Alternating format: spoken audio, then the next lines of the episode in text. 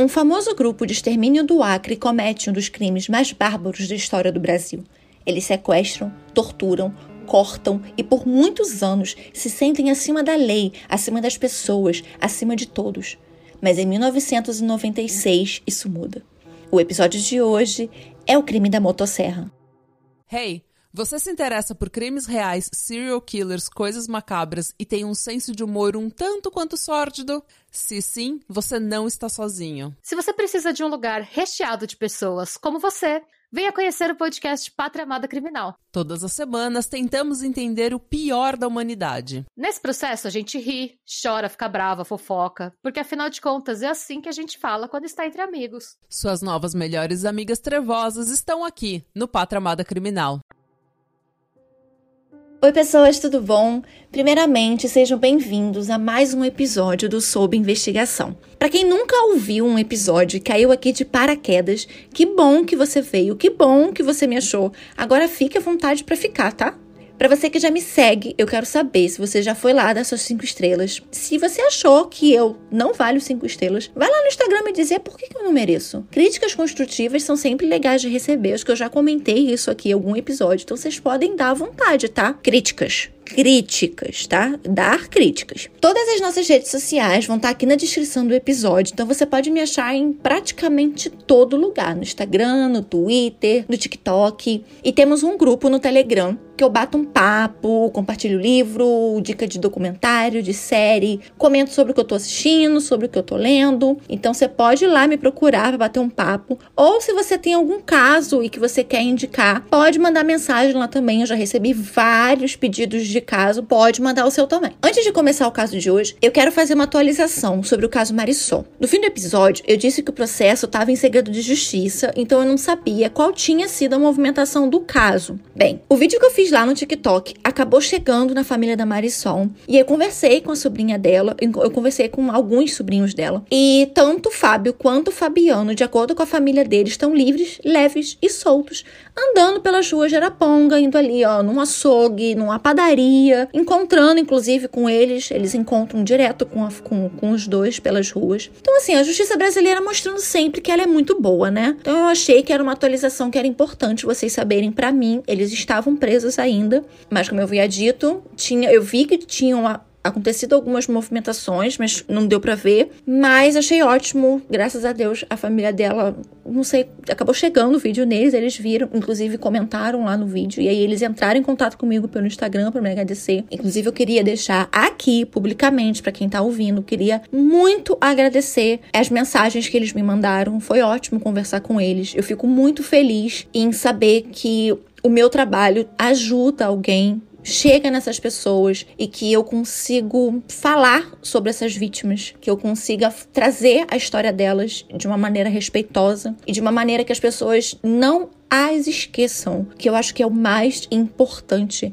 Aqui, a cultura brasileira, a gente sempre acaba lembrando dos assassinos. E a gente precisa mudar essa cultura. A gente precisa lembrar das vítimas. Elas são importantes, são elas que perderam a, a, vida. E o que aconteceu nesse caso prova isso. A Marisol e a Lavínia não estão mais aqui. O Fábio e o Fabiano casaram, tiveram filhos, estão seguindo com a vida deles, uma oportunidade que eles não deram nem a Marisol e nem a Lavínia.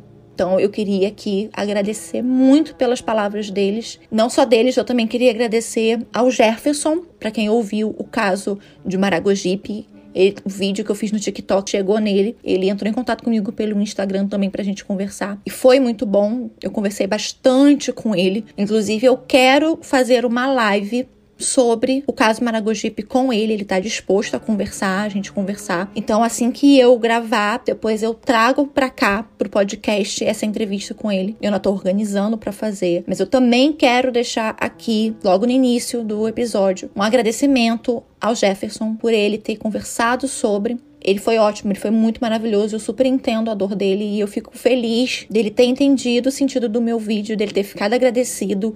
E que bom que eu pude falar da esposa dele e das filhas dele de uma maneira que tenha deixado ele confortável com isso. E o julgamento da Elisângela ainda não foi marcado. Inclusive, esse mês ele foi lá atrás de um fórum para saber e ainda não foi marcado, gente. Então, quem tá ouvindo esse, esse episódio hoje e ouviu o caso Maragogipe e que é de Maragogipe, ou que tem alguma influência, ou conheça alguém do sistema judiciário de Maragogipe, gente, quem vocês que são na cidade, vamos cobrar para que isso aconteça. Isso já aconteceu há anos, está rolando desde 2018, não é possível que a justiça seja tão. É possível, porque a gente está vendo, mas a gente precisa mudar isso. Ah, precisa haver um movimento para essa mudança. Essa mulher tá presa, já foi pedido um habeas corpus, como eu contei no episódio que foi negado, mas ela precisa passar pelo julgamento e ela precisa ser condenada. Então, quem estiver ouvindo e que for de Maracogipe, vamos fazer esse movimento para que isso aconteça, porque é preciso que aconteça. A Adriane, a Gleice e a Ruth merecem isso. É o mínimo que elas merecem. É que a justiça seja feita em nome delas e que a Elisângela seja condenada. Bem, por hoje eram esses dois recados que eu queria dar. Eu queria dar logo aqui no, no início para que vocês ouvissem. Qualquer coisa, gente, vocês podem me procurar no Instagram ou pode me mandar uma mensagem no Telegram. Eu tô disponível para vocês, tá? Para qualquer um de vocês, sejam as famílias das pessoas que eu trato nos meus episódios e seja até para a família dos acusados, dos condenados, vocês também podem entrar em contato comigo. Caso alguma informação que eu tenha passado esteja errada esteja equivocada, podem entrar em contato comigo. Eu tô aqui disponível, aberta a ouvir todo mundo. É isso. Agora, bora para mais um caso? Cláudia Torino nasceu no Acre, mas acabou se mudando para São Paulo. Lá, ela conheceu Gerson Torino. O Gerson acabou sendo preso por tráfico de drogas. A Cláudia, por saber que no Acre havia uma certa facilidade com presos conseguirem liberdade, ela volta para o Rio Branco e tenta a transferência do Gerson para o Acre. Como a lei de execução penal prevê que o aprisionado fique perto da família, ela acabou conseguindo a transferência dele para lá. Só que a Cláudia acabou descobrindo que conseguir a progressão da pena não era tão fácil assim. Ela não conhecia ninguém que tivesse o poder de conseguir o que ela precisava ou que tinha a influência necessária para soltar o Gerson. Então a Cláudia começou a procurar quem pudesse ajudar ela. E foi assim que ela conheceu o José Hugo Alves Júnior. O José Hugo, conhecido pela alcunha de Mordido, afirmou que ele, ele poderia ajudar a Cláudia. Ele conheceria o Hildebrando Pascoal, que na época era um ex-coronel da Polícia Militar e era deputado estadual, e que o Hildebrando conseguiria libertar o Gerson. Para pagar pela libertação, o Hugo pediu 20 mil reais a Cláudia. A Cláudia pagou, mas após receber o dinheiro, o Hugo sumiu. A Cláudia acabou conseguindo contato com o irmão de Hildebrando, Itamar Pascoal, que era vereador pela cidade de Senador Guimarães e estava se candidatando a prefeito pela mesma cidade. O Itamar promete ajudar a Cláudia a recuperar o dinheiro dela em troca de ela ser cabo eleitoral dele. No dia 30 de junho de 1996, o Itamar avista o José Hugo num posto de combustível chamado Paraty, que ficava bem no centro do Rio Branco. O Itamar começou a discutir com José Hugo, exigindo que ele devolvesse o dinheiro da Cláudia. O Hugo mostra para o Itamar que está armado, mas o Itamar não se assusta, não. Ele acaba, no meio da discussão, dando um tapa na cara do Hugo. Quando o Itamar vira de costas para o José Hugo, ele atira pelas costas no Itamar, matando ele na hora. No posto estava Gilson Santos Firmindo, também conhecido como Baiano, que era amigo e funcionário do José Hugo, que foi até o posto com o Hugo e que estava dentro do carro que eles tinham ido. Após os disparos, ele e Hugo vão embora do posto, deixando lá o Itamar morto a polícia é chamada. E o primo do Itamar, Aureliano Pascoal Duarte Pinheiro Neto, que era o comandante da PM na época do crime, mandou fechar a cidade à procura do José Hugo e a Gilson. O Hugo, sem avisar ninguém, sem avisar a família, fugiu no mesmo dia para o Piauí. A Gilson, o baiano, que veio da Bahia alguns anos antes para o Acre com a família para tentar uma vida melhor, tinha acabado. Ele montou um pequeno restaurante que estava até indo muito bem. Era um restaurante de comida nordestina. E aí, nesse restaurante, foi onde ele conheceu José Hugo, que era dono de uma oficina de caminhões e que é onde o baiano eventualmente trabalhava. Algumas também dizem que o José Hugo era pistoleiro. Então, assim, tem uma certa desinformação sobre afinal de contas, o que que o Hugo fazia? Ele era dono somente da oficina de caminhões, ele também era pistoleiro, ele, ele era mecânico. Então, tem várias, é, tem várias fontes que falam sobre vários tipos de ocupação que o José Hugo teria. Durante essa busca que a polícia estava fazendo, amando do Ideobrando Pascoal e do primo dele, o Aureliano, eles descobriram o endereço do Agilson. Um grupo de três policiais vai até a casa do baiano, que ficava no bairro de Preventório. A família dele tinha visto na TV que o vereador Itamar havia sido morto, mas eles nem imaginaram que o Agilson poderia estar envolvido. Os policiais contam para Ivanilda Lima de Oliveira, esposa do Agilson, que ele teria sofrido um acidente porque estava embriagado e aí ele foi preso. E aí ele estava no quartel da PM pedindo para um dos filhos dele irem até o quartel.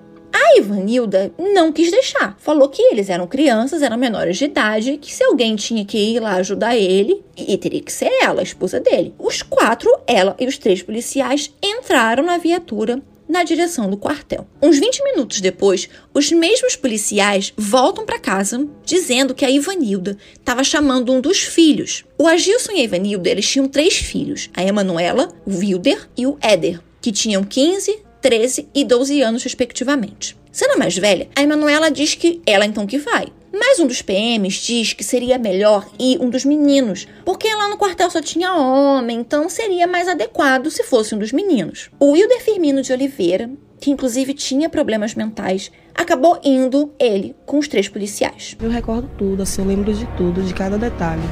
Eu lembro de quando foi num domingo, no dia 30 de junho de 96. É, nós estávamos é, almoçando e passou a reportagem do assassinato do irmão de Udebrando, mas até então a gente não sabia que meu pai tá, estava envolvido. Quando foi à noite, é, foram policiais, três policiais na minha casa, dizendo que meu pai tinha sido preso porque estava embriagado e que precisaria de um dos filhos para ir para lá fazer uns curativos nele. E aí minha mãe falou: não, é, eu sou a esposa, meus filhos são de menor, quem tem que ir sou eu. Aí minha mãe foi ao encontro de meu pai. Só que menos de 20 minutos depois, os mesmos policiais retornaram, dizendo que minha mãe é, mandou me buscar um, um, um, filho. Aí eu disse que eu iria, já que eu era mais velha. Na época eu tinha 15 anos.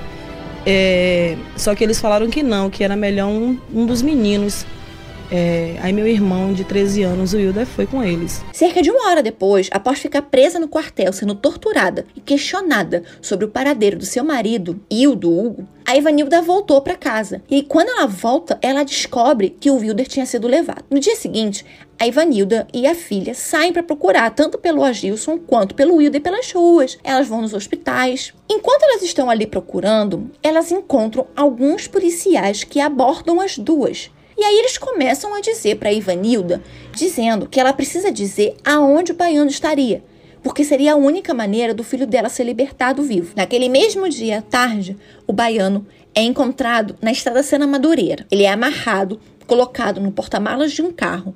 E aí, no caminho, no meio da estrada, ele é transferido para uma caminhonete de propriedade de Hildebrando. O Agilson, ele foi levado para um galpão no bairro Estação Experimental, que pertencia ao vereador da cidade, Alípio Ferreira, muito amigo de Hildebrando. O Agilson, já no galpão, ele foi amarrado dentro de um banheiro. Para dizer aonde o Hugo estava escondido, o Agilson ele foi torturado brutalmente. Ele teria tido os olhos perfurados, um prego enfiado na testa dele, com ele ainda vivo. Ele teve os membros, tanto os braços, os membros superiores, quanto os membros inferiores e o pênis cortados com uma motosserra. Ele ainda vivo. No fim, ele ainda recebeu nove tiros. Corpo do Agilson foi jogado no terreno baldio na Avenida Antônio Rocha Miranda, perto de um prédio ali da TV local do Rio Brão, sem os braços e sem as pernas. No dia 4 de julho, o corpo de Wilder é encontrado jogado na beira da BR-364. A princípio, o laudo da morte identificou a coluna dele quebrada, ácido jogado no corpo dele, principalmente na região peitoral, e tiros na nuca. A esposa ouve na rádio que acharam um corpo sem os braços e as pernas e que esse corpo teria sido levado para o IML. Ela chega aí no IML, mas ela com medo acaba indo embora sem identificar o corpo. Assustada e temendo pela vida dos filhos, a Ivanilda deixa tudo para trás, se esconde na casa de uma amiga, enquanto a família dela na Bahia não envia dinheiro para que ela compre passagens para ela e para os filhos dela saírem do Acre. O Agilson e o Wilder acabaram sendo enterrados como indigentes no cemitério Jardim da Saudade, em Rio Branco. Mas afinal, aonde estava José Hugo, que foi a pessoa que de uma certa maneira começou tudo isso?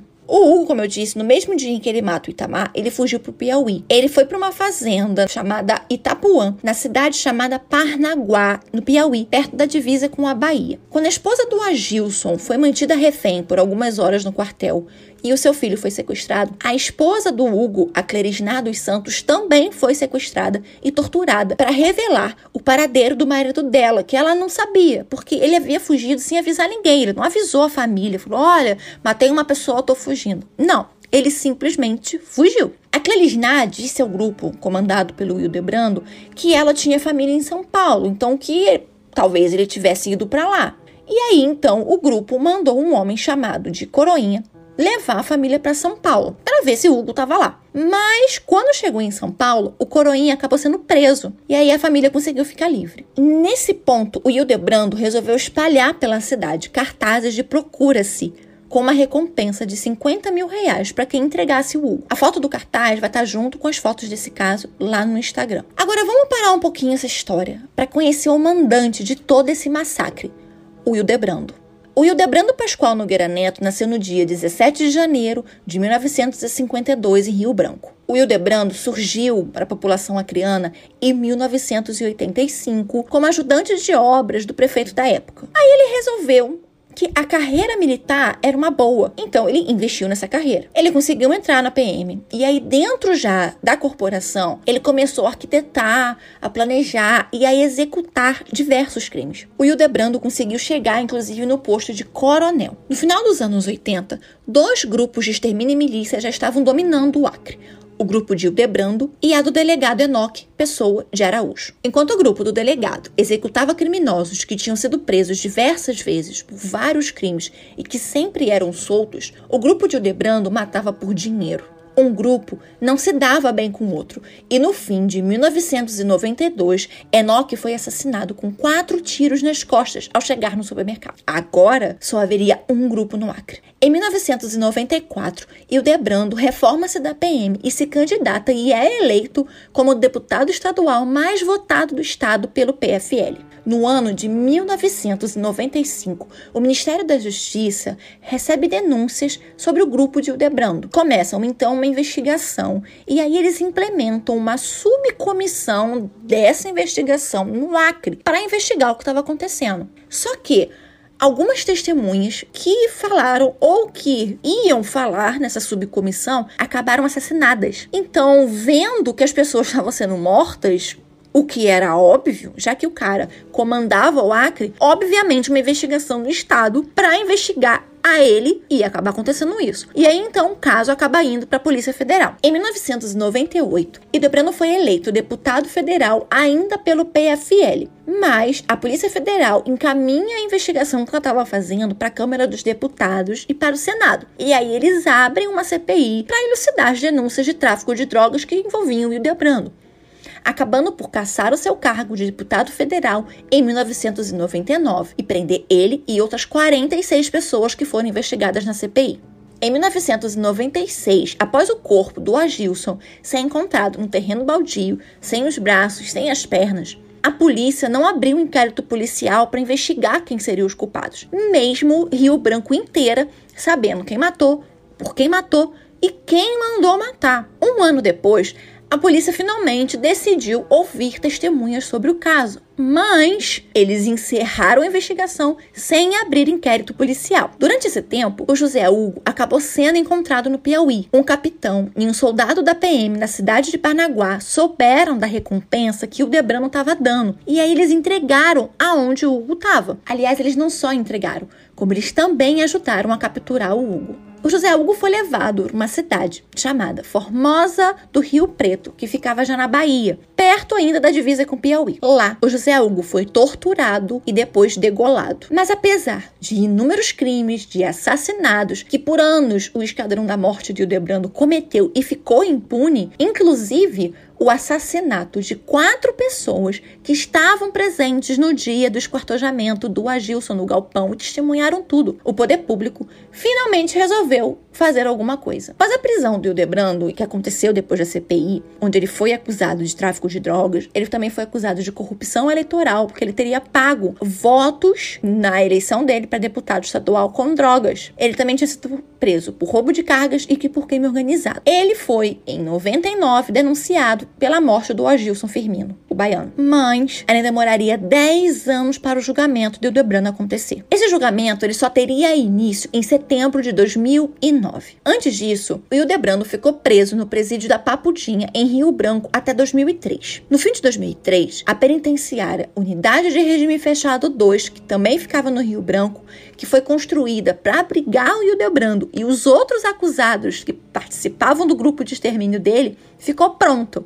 Então ele foi transferido para lá. Em 2006, acontece o julgamento pela morte de um ex-cúmplice dele, que foi morto lá em, em 1997, chamado Sebastião Crispim, que o teria denunciado. E logo após a denúncia, foi encontrado morto. E o Debrando foi condenado a 25 anos e 6 meses por essa morte. No julgamento de 2009, o Debrando Pedro Pascoal, seu irmão, que era dentista e também era ex-policial militar, envolvido na morte do Wilder, que era o filho do baiano, Aureliano Pascal, que eu falei dele lá no início do episódio, que era o comandante da PM 96, que era primo do Itamar e do Ideobrano, e que foi quem ordenou o fechamento da cidade e a caça ao Agilson e ao Hugo, o Amarado Pascoal e alguns outros acusados de participarem do assassinato e do esquartejamento do Adilson e da morte do filho dele estiveram por três dias sendo ouvidos no fórum. Em sua defesa, o Hildebrando disse que quem havia matado o Agilson foi o Alípio Ferreira, que era o dono do galpão. Bem, aqui eu devo dizer que a narrativa do Hildebrando me deixou confusa, o que para mim só prova que ele realmente estava mentindo mentindo. No julgamento, ele conta que no dia 30 de junho, depois de saber que o irmão tinha sido assassinado, ele só queria encontrar o Hugo e que o interesse dele era o Agilson vivo. Que à noite o Alípio Ferreira chegou na casa dele por volta das sete e meia da noite, dizendo que havia matado o Agilson e que, como ele havia perdido as chaves das algemas que ele tinha colocado no Agilson e que as algemas poderiam identificar ele, Caso alguém encontrasse depois o corpo, ele pegou um terçado, que eu vou deixar lá no Insta foto para vocês verem o que é um terçado, porque até eu começar a pesquisa desse caso, eu mesma nunca tinha ouvido falar num terçado. O Alípio teria ido no porta-malas do carro dele mesmo, pegou o terçado e cortou os braços e as pernas do Agilson para tirar as algemas, e que ele, o Will Debrando, não tinha nada a ver com aquilo e nem pediu para que aquilo fosse feito. O interesse dele era só pegar o Hugo. Só que primeiro, o Alípio já estava morto quando começou o julgamento. Ele tinha morrido de ataque cardíaco em 2002. Então, como que ele ia desmentir? Porque morto não desmente nada. Tem algum problema, tinha algum problema pessoal com a Gilson, vulgo baiano? Eu não conhecia. Não conhecia essa pessoa? Não conhecia. Teve algum contato com eles? Nunca. Encontrava-me. Pode concluir. Na minha residência quando por volta das sete e meia, oito horas, chegou Alípio em minha residência, dizendo-me que havia executado o baiano. Rindo, chegou rindo. E que baiano não mataria mais amigo dele. E eu falei para o Alípio que o baiano teria importância para mim ele vivo, porque eu precisava de informações sobre o paradeiro de Hugo. E depois, em várias entrevistas que eu vi do Hildebrando, inclusive uma com Marcelo Rezende, que eu só encontrei algumas partes, mas eu consegui cortar e aí eu juntei tudo num vídeo só, que vai estar tá lá no blog inteiro para vocês verem. O Hildebrando, ele conta já uma história diferente. Onde é que o senhor No caso inteiro, não o que lhe acusam. Que horas o senhor teve com, esse, com o baiano? Na noite que ele foi conduzido para o galpão do Alípio. Conversei com o baiano para ver se ele iria me revelar o paradeiro do, do, do José Hugo. Eu estava interessado no Zé Hugo, Zé Hugo, porque foi o Zé Hugo que atirou do meu irmão. Ok. O senhor vê lá o paiano num galpão que era um galpão de um empresário. Não era uma instituição. Com várias autoridades da Polícia Civil, Polícia Militar. E o senhor, inclusive seu primo estava lá? Meu primo, o que era o comandante da Polícia Militar. Comandante da Polícia Militar do Acre. E o senhor não, não disse, olha, nós vamos nos encrencar, vamos levar ah, ele. Eu pra... pensei nisso. Eu queria, de qualquer maneira, pegar o José Hugo, que matou meu irmão. Um policial que trabalhava para o Hildebrando, chamado José Alex, depois de um julgamento que foi ele quem achou e pegou o Agilson na estrada Sena Madureira. Ele teria ligado para o Hildebrando, que pediu para encontrar com o Alex no caminho na estrada, mas que na BR, sete homens encurralaram o carro dele e pegaram a Gilson. Esse policial, inclusive, ele diz que ele reconheceu as pessoas e ele deu vários nomes no julgamento. A matéria em que ele conta, tem uma parte da uma matéria que tem né, esse, esse trecho do julgamento. Eu vou deixar linkado nas fontes, vão tá, vai estar tá lá no blog, tá? Aí vocês só clicam e aí vocês vão ver essa entrevista e aí eles onde ele dá os nomes das pessoas. Para Dobrando, tudo aquilo não passava de uma conspiração. O governador do Acre, o Jorge Viana, que, para quem ouviu o episódio sobre a morte do Edmundo Pinto, que é o episódio quarto da temporada, já ouviu sobre ele, porque foi o Jorge Viana quem perdeu a eleição para o governo do estado em 91 para o Edmundo. Depois, o Jorge Viana se elegeu prefeito do Rio Branco, inclusive ele era o prefeito da cidade em 96, e que depois, em 98, ele ganhou as eleições para o governador. Então, Jorge Viana, o desembargador aposentado Gessino Silva e o procurador federal Luiz Francisco estavam juntos no complô contra ele, o Hildebrando, porque ele teria denunciado a prática de caixa 2 no estado. Faz sentido para vocês? Para mim não faz. Na cabeça dele faz, para mim, na minha não fez. A família de Agilson, anos após saírem com a roupa do corpo, fugidos do Rio Branco, voltaram para o julgamento. No fim dos três dias, Pedro foi condenado a 20 anos pelo homicídio de Wilder e Hildebrando a 18 anos por homicídio triplamente qualificado de Agilson. Lembra que eu contei que tanto o Agilson quanto o Wilder tinham sido enterrados como indigentes? Então, após as condenações, a família faz o pedido ao Ministério Público para conseguir enterrar os dois na Bahia. Mas aí só em 2010 os corpos são desenterrados e o traslado acontece. Todo, durante todo esse tempo, de 96 até 2010, eles continuaram enterrados como indigentes. 11 anos é muito tempo. O Aureliano Pascoal, apesar de ter sido inocentado no julgamento de 2009, devido a um recurso do Ministério Público pedindo anulação desse julgamento, em 2021, ano passado, 25 anos depois do, do primeiro julgamento, foi autorizado um novo mas o Aureliano, que hoje em dia é pastor evangélico, ele não foi julgado até agora, porque dois advogados dele não podiam participar e aí ficaram de agendar um novo julgamento, mas esse julgamento ainda não aconteceu. A última notícia que eu li sobre ele, sobre Aureliano, era sobre uma campanha de ajuda porque ele estava internado com Covid. Então, não temos novas atualizações, mas é aquilo, né? Sabendo, eu volto aqui para contar. O Pedro Pascoal, que foi condenado em 2009, só foi preso em 2014, mas um pouco depois de preso, ele já foi posto em liberdade. Em outubro de 2016, enquanto ele dirigia indo para o consultório dele, porque lembra, eu falei, ele era dentista, né? Então, ele teve um infarto e acabou morrendo. Já o Hildebrando, ele teve progressão de regime em 2016, indo para o semiaberto. Mas aí ele acabou violando algumas regras e voltou para a cadeia em 2017. Um mês depois que ele voltou, entendendo que ele violou as regras devido à má instrução dos advogados, ele teve o benefício concedido novamente. E aí ele foi posto em prisão domiciliar no tornozeleira eletrônica e está solto desde então. Ele hoje ele vive com um filho, que é vereador, inclusive, e também com a esposa dele.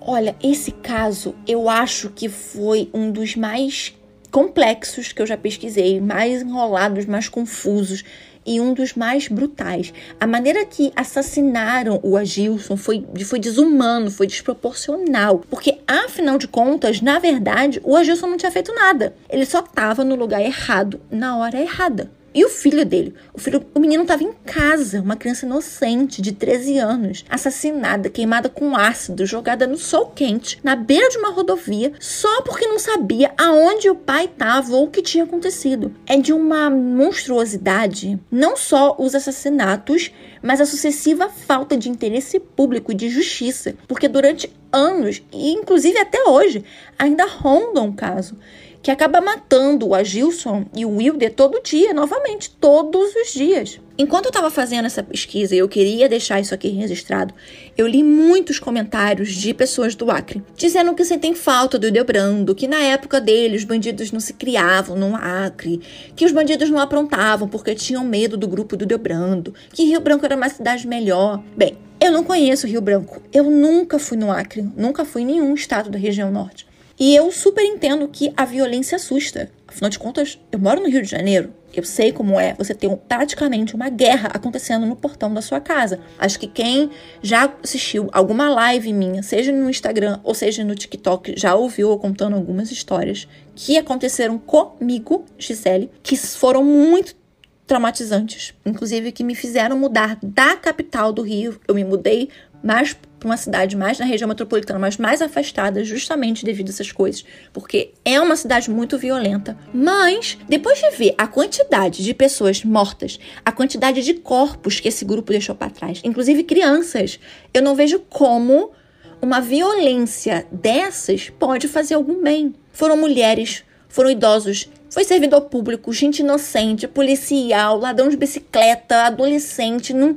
não havia quem não foi vítima do Esquadrão da Morte. E não foi só o Agilson que foi cortado vivo por uma motosserra. Várias vítimas dele foram também. Então, eu, Gisele, não consegui compreender que por mais que o povo do Rio Branco sofresse com violência, com assalto, com sequestro, não sei como uma violência desse porte pode algum dia resolver uma outra violência, porque não tem como resolver. E é por isso que Rio Branco ainda é, não só Rio Branco, não só o Acre, como alguns estados da região norte, ainda tem altos índices de violência. Se um grupo de extermínio resolvesse o problema da violência, teria resolvido lá nos anos 90. Não resolveu. Ainda existem milícias na cidade que praticam a mesma violência. Inclusive, se você quiser saber qual a diferença entre grupos de extermínio e milícia, tem um post meu lá no Instagram explicando porque há diferença entre um e outro. Bem, o julgamento pelo assassinato do José Hugo começou em 2019, mas aí ele foi adiado para 2020 e depois disso eu não consegui encontrar mais notícia nenhuma.